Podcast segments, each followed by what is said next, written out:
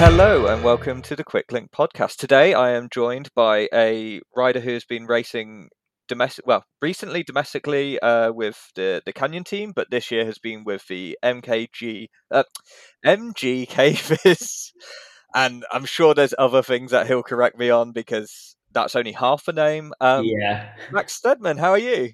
Yeah, good. Defrosting, uh, post ride defrosting after today, but uh, everything's yeah, everything's all sound apart from the weather. I'm actually looking forward to like 10 degrees and rain coming back.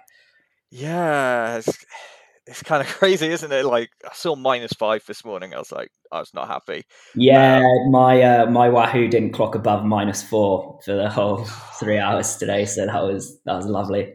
That, that that's a turbo day if ever I've seen it. Like, yeah, I'm not. I'm not yeah, if I'm going on the turbo, it's usually I'm doing like an hour and I'm doing something good. Um, I really struggle with like the indoor aspect of it, I guess, in a hmm. way. Yeah. No, no, I, I completely like. I can do an hour, and then that's about my limit. Like, I know there's one guy who I I came up through the youth ranks with, um, who was it fairly local, and he's like he'd do like four hours on a turbo in a day. I'm like, how do no, do that? Yeah, like, like even if I put on a film or something, I don't know. I just really struggle to concentrate on it, to be honest.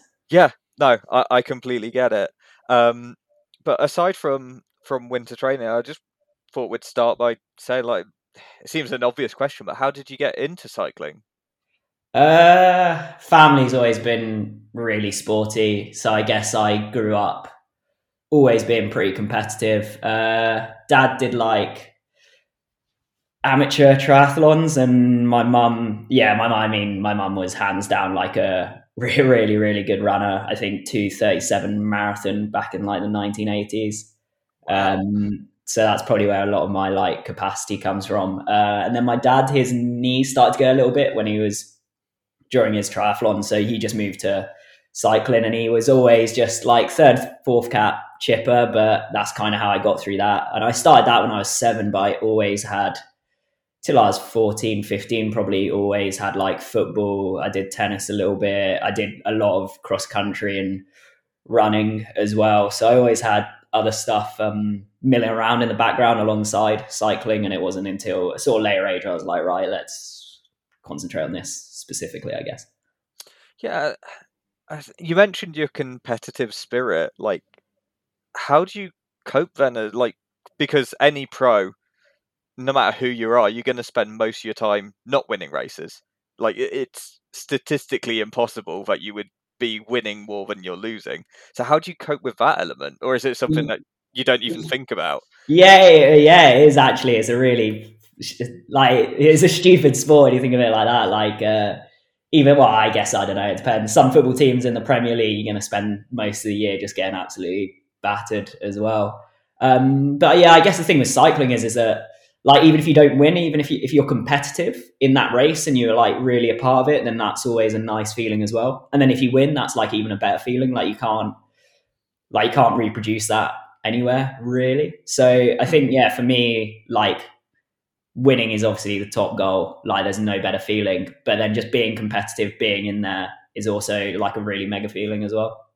Yeah. So is that where you derive a lot of I guess it, it's a question I ask pretty much everyone anyway. Is like, what do you consider success when it comes to cycling? Like, it's yeah, I mean, every, everyone is different, but for me, it's getting a result I can be really proud of and knowing that I got everything out on the road and it's the level that I feel I should be. So yeah, that's it for me. I wouldn't say it's a specific result. Obviously, usually if it goes well, then there has been some sort of result, whether that be like a top 10 or like a win or something or a podium. Um, so that's the way I, I look at it really, as long as I feel like it's been a success in my head and you've always got a, the bar's always going to be high and there's always going to be pressure you put on yourself.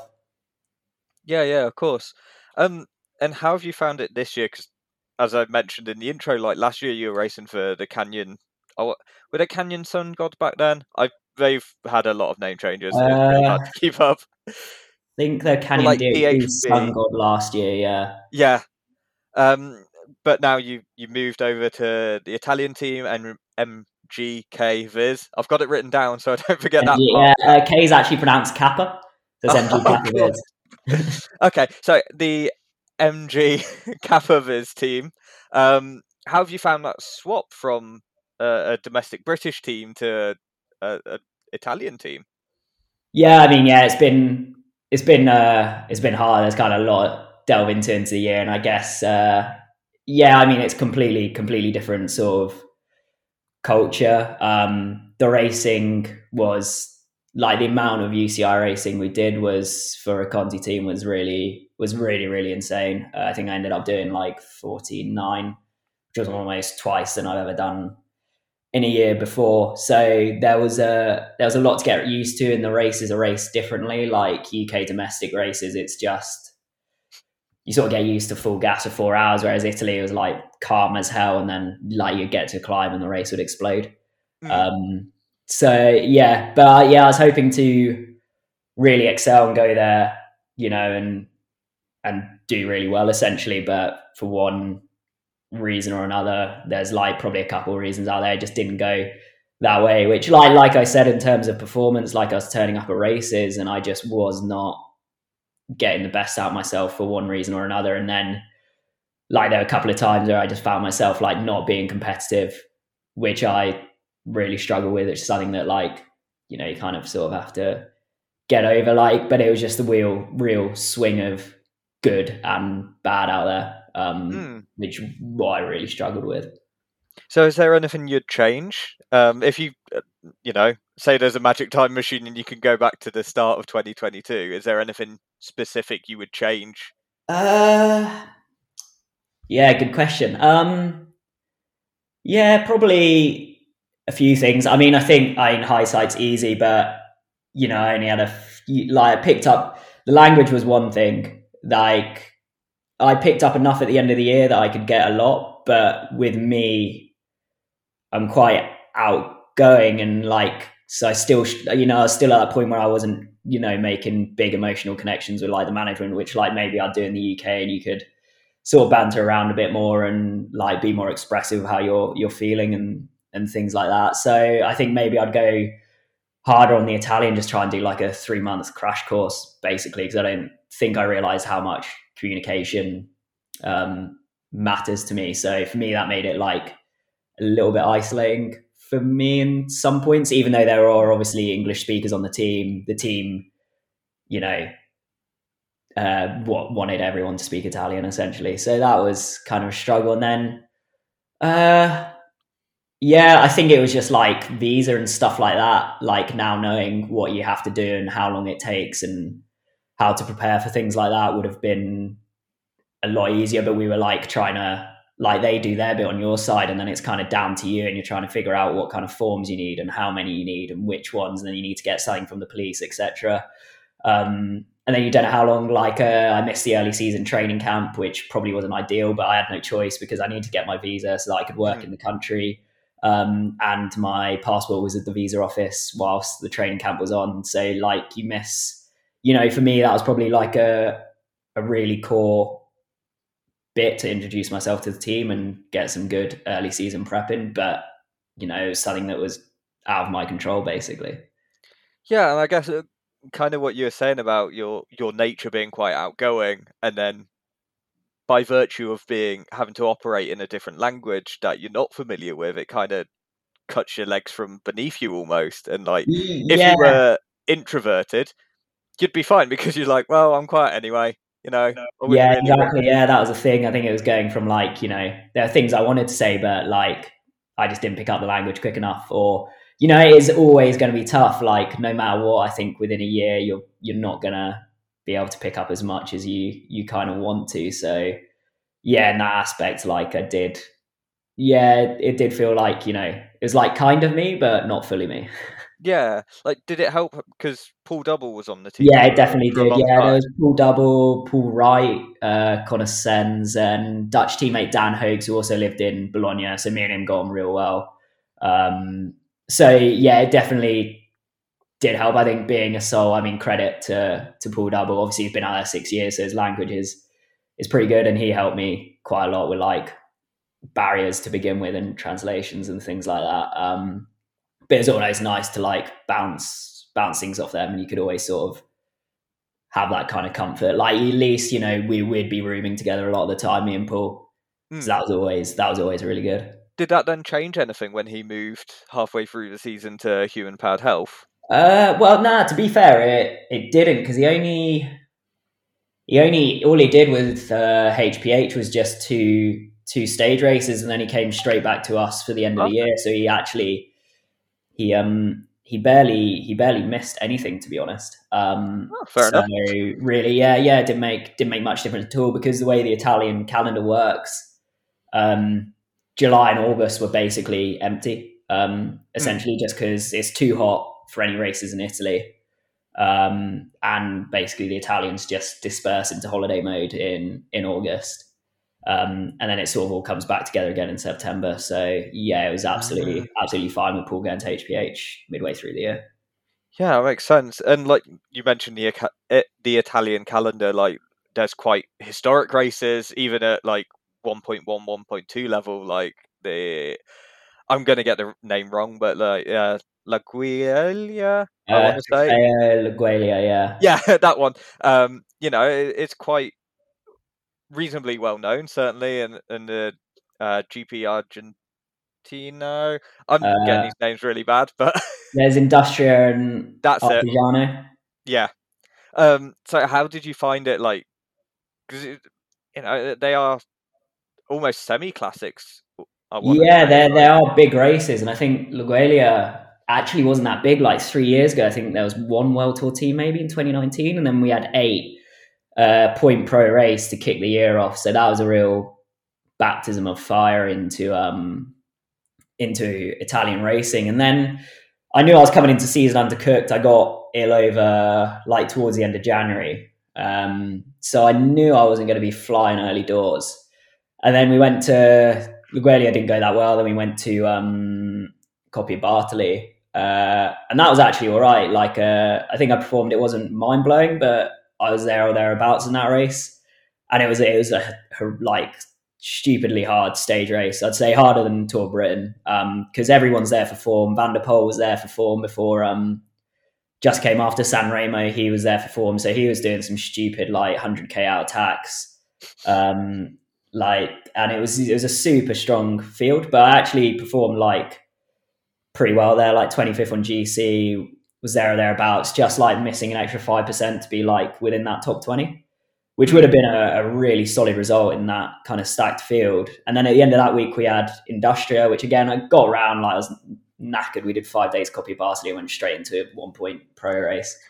So then I, my confidence was actually pretty high um, mm. after that little block because I was like, uh, like these were, were some of the hardest races in Italy. So the rest of the year should be like fairly manageable, like assuming everything goes well. Uh, and then got ill after Industria, no shock after the blocker racing. There was something going about. That was the time of year when um, all the World Tour teams were struggling to put together squads. Like I think Israel pulled out some of the classics. Mm. It was that kind of year something was going around. And then after that, it was just really, really up and down, um, which I can't quite put my finger on, but that just happened. So to begin with, I was I was really confident, and then like almost as the races technically got easier, I got worse. yeah, it's kind of weird. Uh, yeah, it's kind of gutting, really gutting, but sometimes that's just yeah. How... It's almost that you followed the level of the racing. Like the hard races, you were super up, and then when it got easier, you sort of followed it downward. Yeah, yeah, yeah. In a in a bit, like another one of my good performances was again not, you know, the result itself wasn't groundbreaking, but it was uh, Gippingen, uh, 1.1, like a few days before Tour de Suisse, and we'd just done a five day stage race, driven 10 hours in a day the day before. Uh, but then I found myself in like a group of 28, being the only Conti rider. Everyone else was World Tour, and I think there was like two Pro Conti guys in there as well. And then again, I was like, wow, yeah. So like my legs are there, and then like the next time they next race disappeared again. So it was yeah, it was bizarre experience, but like I've never had that kind of level of inconsistency. But again, it, we were doing, I was doing more racing than I ever done before, so that could have been, you know, there might have been something in that as well, where it was just like managing it a little bit. Yeah, and how do you find like going from races where you're you're mixing it up and you're you know on the same start line as uh, people like Van der Poel at like Coppi Bartali, and then racing at places like Tour of Hellas, which is not a very well known race. It's you know it's just a Greek stage race. Um, like relatively speaking, they're they're almost worlds apart, let alone countries apart. Yeah, yeah, they are. Yeah, yeah, no, yeah. It's weird. Like you go into those races with a really open mind that you should be doing well, like Tour of Antalya kind of level. That's kind of level the race was. So it was like, oh, we could go there with a good result. And I did actually go there with good legs, but I just fell apart on the first day, which I don't know why. And for the rest of the race, I was in really good shape. But by that point, like the GC ambitions are gone, and it was just all in for for Paul Double, which like we as a team did like a mega job at job at. And that was actually one of the funner races because we really we took it to to every single team there to try and make the race on the climbs where we could. Um, so yeah, I guess in that sense, like even though the result for myself wasn't good, Paul did a real good job, and actually copy of Bartley, you know, you're just following wheels all day, like hanging in as long as you can. Whereas Tour of Hellas, like you go there, if you go there with good legs, and you can actually do some damage, and you're the one dishing out the pain, which like mm. psychologically does make like a bigger difference. And I think, especially at Conti level, you need like that balance of racing against the top boys so you know where the level is and you know where you need to get and but also racing at your level so you can learn how to race properly and also sort of enjoy the the um the dishing out the pain type thing basically yeah and you said you, you enjoyed sort of ripping it up on the climbs and it strikes me that maybe you're you're more of a climber it, it's kind of weird because and as you all know like racing in britain it's all heavy roads and you know most races have a level of a sprint to them. You know, it's never going to be a mass bunch gallop like the Champs Elysees, but there's still going to be some sort of group sprint in most of the races that you do, certainly coming through. Like, do you see yourself more of being a sprinter or more of being a climber?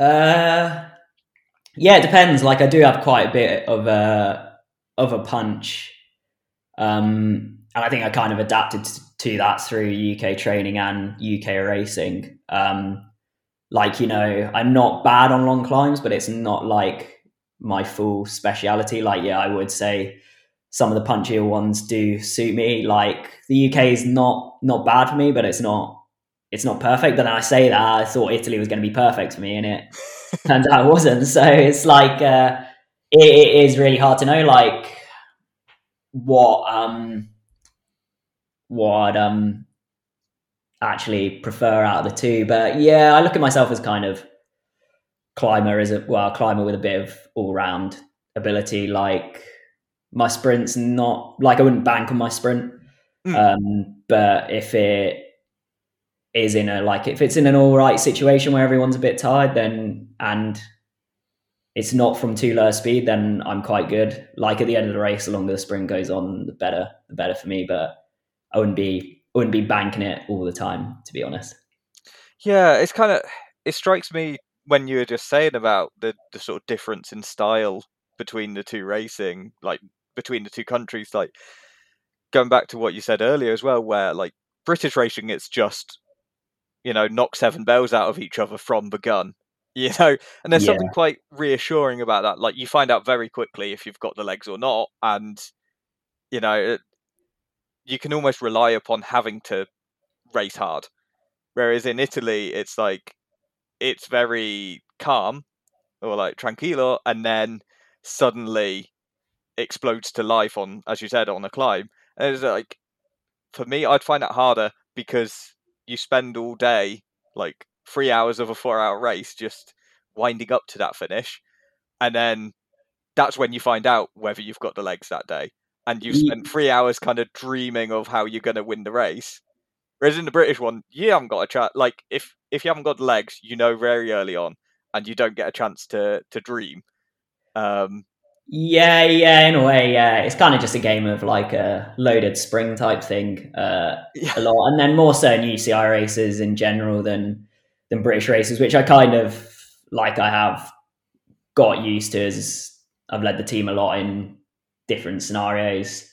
Um, so it's like a case of like, right, Max, you just need to chill for like three and a half hours basically. And like, it's just a psychological game. Like you kick out a corner, you're like, oh, maybe I'm not all right. Or then you're like, oh, nah, like I'm like, I'm good today. Like you always, but like you've always got to gas yourself up because if you're not gassing yourself up, then who is basically? So yeah. again, it is like you just got to be like super, super patient. Yeah. Uh, and sorry for the sort of jumping about, but when when you said about being more of a climber, I remember last year there's you had an attempt at Everesting. Um, for those who aren't familiar, what is Everesting? Uh, yeah, I've done two two attempts now uh, in 2020 and 2021. Everesting is just riding up and down the same climb until you get to the height of Everest, which is now it's gone up a meter, 8,849. I know there's still an argument between I think the Chinese and the Nepalese, maybe, about how high it actually is. Uh, essentially, so yeah, up and down the same bit of road until you get to 8,849 meters in elevation gain. Wow. And I assume, therefore, it's it's a timed thing, or is it just yeah, yeah, it's timed, yeah, completely timed. So yeah, it's pretty straightforward, like a time trial, but different different sort of time trial in a way. Yeah. Yeah. Except you also, I guess, the descent therefore is part of. Yeah, uh... descent is part of it. Yeah, so that makes up the whole game essentially of it. Like you need a steep climb, and you need a fast descent, preferably with no corners, um, so that you know you can. Obviously, you can gain a lot more time on the climb, and you kind of lose less on the descent. But if your descent's dead straight, you're you know you're gaining a few seconds every single time. Yeah, uh, and I guess if you're a confident descender, no matter how you know a climber might be able to go past you quite easily, but if you're a yeah. nervous descender, it, it's yeah, it's weird. So I did it in Crocombe, which is like uh, it's 900 meters at 17 percent. It's been used before. Like Archie Cross, my mate, who's got the British record now, he used it. Uh, Phil Stonelake used it. I think Fev tried to use it for a bit. Um, but that descent is insanely fast. Like uh, I clocked 114 k an hour, I think, when I did it. Max peak 30 second, I think at one point was like 98 k an hour. Uh, and at the start, you think, "Fuck me, this is sorry swearing." um, at the start, you think, "Oh man, this is like nuts." And then, literally by like the fourth or fifth rep, you're trying to gain every single little k an hour possible. Uh, mm. So yeah, it's pretty pretty wild. Yeah, that sounds it. no, I just realized, like, it dawned on me, like, oh, I used to be a good climber, and actually, no, that that like the descending would kill me, my effort off anyway. Like, no, yeah, yeah, it does take a, like a certain amount of bravery, I I guess, in a way, because you're doing it so many times, you get used to it. Yeah, still, yeah. Um, a wild event, and obviously, are we going to be looking forward to any more attempts on that? Uh, nah, not for a while. Not for a while. The world record is ridiculous. I genuinely think you'd have to go to Ronan McLaughlin's turf to try and break it. To be honest, Crocombe's a great climb, but I think the descent is slightly too technical, and there's it's too sheltered. There's not like a need like a massive tailwind basically to help you. Um, okay and it, the way it sits in the valley, it, it's not ideal. I mean, it's an epic climb for it, and it's disgustingly steep, maybe too steep. I also think there's something in, you know, the perfect gradient. Essentially, it's not too steep that it's sort of destroying you. Essentially, um, that like you're working against too much gravity, um, and something that's steep enough that you're going to get the you're going to get a good bang for your buck in terms of elevation gain per meter. Hmm. Yeah, makes it. I guess. Uh, well, did you just go? Well, this is where everyone else is used, and therefore this is where no, I'm I actually, or... I know Phil Stonelake was the first guy to do it. He also lives in Bristol. He was the first guy to do it on there, but I'd already committed to that climb before I even knew he was doing it on there. Okay. Um, just because me and my mate had scoured the UK, and I still think to this day that is the best bit of road in the UK for it. Okay. No, not the uh, yeah, the UK because uh, I think. Oh, correct me if I'm wrong. I'm pretty sure where Ronan McLaughlin did it is Ireland, not Northern Ireland. So I guess I, I would anyway, assume so, and I don't. uh, yeah, I'll- even in England, Scotland, Wales, um, mainland UK, I think that's the best bit of road you can do on. Yeah, so Great Britain is the best bit of road. Yeah, yeah, yeah, yeah. to avoid Yeah, any diplomatic probably that's it. incidents. um. So yeah. Um. I guess from what we we know from you know we we chatted a bit before this podcast, just getting this set up. Um. I understand that this year has been quite stressful in the off season. Um. How do you cope with that um, when it happens? Uh, yeah, I don't know. I think I'm kind of used to the game now. You know, I've been at Conti level enough that I know like yearly contracts is always like, you know, it is kind of getting to a point where you're like, right, it'd actually be nice to know what I'm doing for like next two years. Um, but like Conti level, that's just it. Like you sign a year contract, you get to the end of that, and you're not really sure if that's going ahead. You know, even with previous teams, when like Bike Channel pulled out last, no, Pedal Heaven, when that um, they had sponsor issues, and then we got Bike Channel came in at the, like the last minute, and then it happened again. Like Bike Channel then like pulled out um, like a few months late, uh, the year after, and again like you're kind of left like up in the air again type thing. So it is fairly stressful. Um, and then obviously, yeah, like this year I was trying to do it in a in a second language to find out if I was on the team or not, and it went on.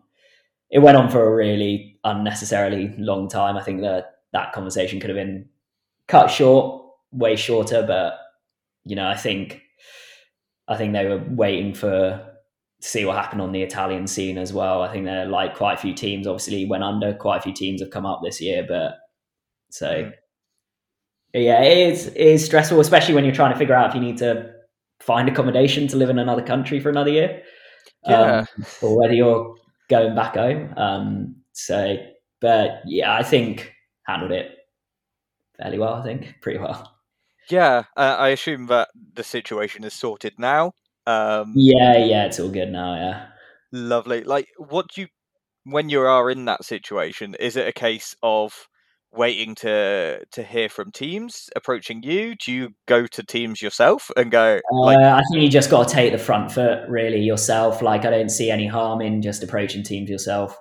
Um, you know, I think there's so many cyclists out there that like teams kind of, you know, they can pick and choose, and unless you're you've had like an outstanding season, which I hadn't, then they teams might come to you. But if you you had a real average season, then you sort of have to kind of send a load of emails um, and write a CVs off, uh, explain your situation like you would with any other job. You know, yeah, it's pretty rare to get headhunted in in normal life anyway. You sort of have to go hunt it down. And I, to be fair, I don't think there's any harm in just taking the front foot and you know just emailing the DSs or managers direct essentially. So Hmm. yeah, a lot a lot of those were were sent off this year.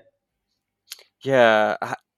Roughly, how many did you have to send before you got that first sort of bite of a cherry coming back? Uh, oh, it's, bit, it's weird. Like some teams, they're like, "Oh, can you send me a CV?" and then they just they just never reply. Uh, the time I was doing it in October, a lot of teams were full. Um, uh, Probably ten plus teams I went to in the end um, before one gave me a lifeline.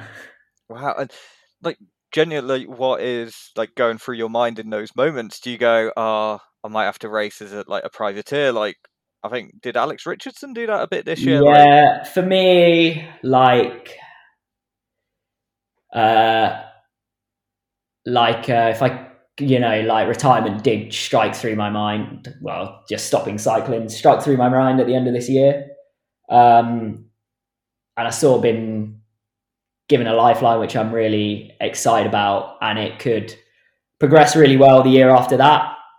But if the year after that didn't look like it was gonna progress how it would, then yeah, I probably would have stopped at the end of this year and you know gone into something different, um, essentially. So yeah, I guess I'm kind of at peace that these are like my last few years. So in that way, it's kind of like it's quite easy to accept. I don't think I'd ever race want to race as a privateer. Like I enjoy the traveling with the team, the sort of camaraderie. Um, you know, I don't think I'd want to kind of do that on my own and travel up uh, up and down the UK sort of on my own type thing. Like uh, for me, that's not, you know, that's not enjoyable, enjoyable cycle, enjoyable time for me to be honest. So you know, you got to be honest with yourself. Like you know that, and I've spent so much time at like a high UK level. You know, that'd be like, you know, we close that chapter.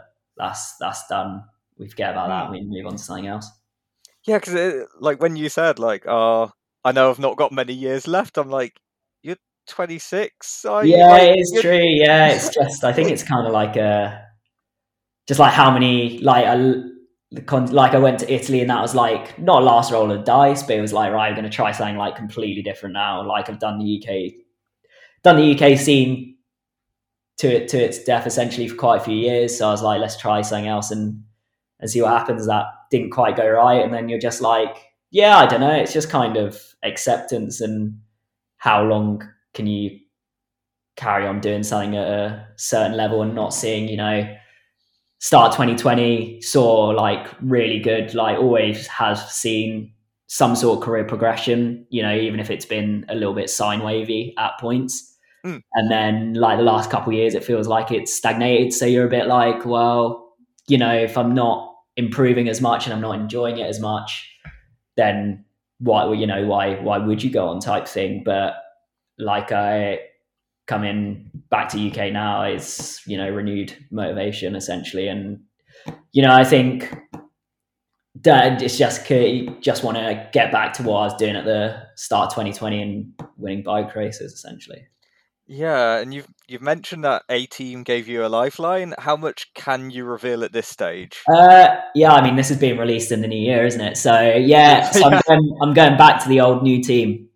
Uh, oh, okay. AT85 Pro Cycling, um, Tim gave me the lifeline. He, both me and him, didn't fully want it. He wanted me to do another year in Italy, um, and obviously Tim's spoken out publicly now about going, trying to go pro team in 24 so that's what I meant just earlier about um, you know, that was kind of like the you know, if Tim said, "Oh, you can be Conti," but we have no ambitions to sort of try and move up, then I think I probably would have stopped at the end of this year. But the fact that it's like, you know what, we might go pro team in 24, then it's like, yeah, okay, there's some there's some real drive and motivation there just to to to give it one more try. Um, and Tim knows me like back at hand, and you know, he was like, yeah, of course, I'll I'll take you on immediately. Because um, at that point, I uh, I didn't have anything else on the table. Yeah, well, that sounds amazing. I mean, they're picking up quite a few riders as, and directors sportifs as well. Like, it looks like it's really growing, and and I guess with some teams disappearing, it, kind of I, I don't. I, there's a word I mean, and I can't think of it right now. But it kind of like it concentrates all the talent into a smaller pool. Yeah, uh, yeah, of course. Yeah, it, it's it's less spread out for sure, and I think it'll be an interesting year. But I'm more excited because like there's only like three riders left in there who I know from 2021. Like it's really changed, and obviously a lot of boys have stepped up uh, recently and moved teams. So although I'm going back, you know, it's complete rebrand. It's well, new DS in Colin Sturgess, who I'm speaking to later today as well. Um, yeah, it's it's like you know, although I'm going back to my old team, I've done my gap year, etc. It's still like a pretty new, exciting project in a way. And yeah, I'm just looking forward to getting stuck in and try and win win races, whatever races they are. Yeah, and how I guess how do you feel about like that day one? Because I I've had a kind of similar situation like it, you know, like I've got a toddler and we're starting to look at primary schools. And, you know, one of the schools I've looked at is where I went to school. And it's kind of weird because it's like it's the same buildings but completely different inside. Yeah, yeah. Like, how how are you approaching that? Are you going to go like go back in knowing a few people and knowing some of the behind the scenes stuff? Does that make you kind of excited, or does that make you nervous that you still want to be? Uh, it actually gives me a bit of nerves because I know, especially after this year, you know, I've got something to sort of prove. Like, I think last few years I've been pretty comfortable in that. Like, you know, I've always been brought on basically as top climber, um, essentially. Whereas now I know like the team's makeup is a bit different. There's a lot of new riders, new DS, so you've always got to sort of prove your worth essentially, which is you know it's always nice to be sort of backed up against the wall, a little bit or mm. pinned in a corner, and you know being made to show what you've got. Which yeah, for me, like I think everyone, I don't know, I need need that kind of external pressure in a way as well. Yeah, that's really interesting though, because uh, at the start you said about how like you're very, I guess, intrinsically motivated. Like it's knowledge of performance, and um, you know, by I guess you know you've got success because you did a good job, whatever that looks like. Yeah. And now we're saying at the end, like there's that. Now there's this external drive as well as the internal drive. Yeah. Well, the thing is, they both kind of link up because I have the internal drive as well, but I also need to prove something to the external drive so that I get selected for races and things like that. So you know, you've always gotta gotta show yourself to the right parties, all involved. You know, mm. you can be intrinsically motivated as possible, but also, yeah, there's always going to be like a little bit of external factor. So I guess in a way, yeah, a little bit contradictory to what I first said, but I, I, I don't think it's in contradictory. No. It's kind of, I think it's it makes it very powerful because if one of those yeah to be fair you got like... motivations from from both sides so yeah we'll see i mean that's what happened at the like i think 2020 2019 sorry post uni it was my first year full time and i think i let i let the gas go out of like my motivation things like that but i think because uh, i was like first year full time i thought it just all like come to me which was like you know a pretty naive thing uh, and then I got benched for Tour Britain that year, and that that gave me like a like a massive fire for that winter, which then dramatically paid off at the start of 2020. Mm. Um, so for me, yeah, it is kind of having that um, that little bit of external pressure as well as my own personal motivation. Definitely, the mix of the two definitely helps. Yeah, yeah, that's that's awesome. So obviously new team well new old team i guess. New old team yeah, yeah. Uh, what else can we look forward to for for next season from you? Uh yeah i don't know. I'm changing well trying to with uh the coach changing my physiological makeup a little bit to try and suit the uk racing a bit more. Um you know i've done a very similar thing for uh, yeah, quite a while now, basically in terms of training. So um, we're mixing up essentially, which is really exciting as well because it's just giving everything a, a new routine um, and a new sort of vibe, uh, which is which is nice. So yeah, I d- I don't really, uh, you know, I don't know until a few more weeks as to know if this is sort of paid off and how it's going to pay off. But you know, sometimes you've really got to look at something from a different angle and new. Otherwise, if you keep banging your head against the wall and doing the same thing, and you don't really see improvements, then you know, same thing's going to happen. So yeah, yeah I'm, I'm, I'm really excited. I'm just excited to see what, yeah, what happens to it. And I'm excited for a year in the UK non non COVID because um, obviously things started to. It was all still weird for like like two years. It was not normal, and then things started to open up. And then this year's been like the first normal year, but then I went to, to Italy. So I'm excited just for like a, a normal year back in, back in home, racing well, training well and enjoying life. Yeah. Well, th- I think that's a perfect place to end it really. Um, on that note of optimism. So thank you so much for your time. No, it's all right. Yeah. Thanks for having me. Yeah. Can't wait to see what what next year actually looks like in in practice. Yeah, yeah, it'll be it'll be interesting. It'll be interesting, but it feels having spent sometimes you need a year away to to realize some some things, and yeah, it'll be it'll be really interesting. But I'm excited.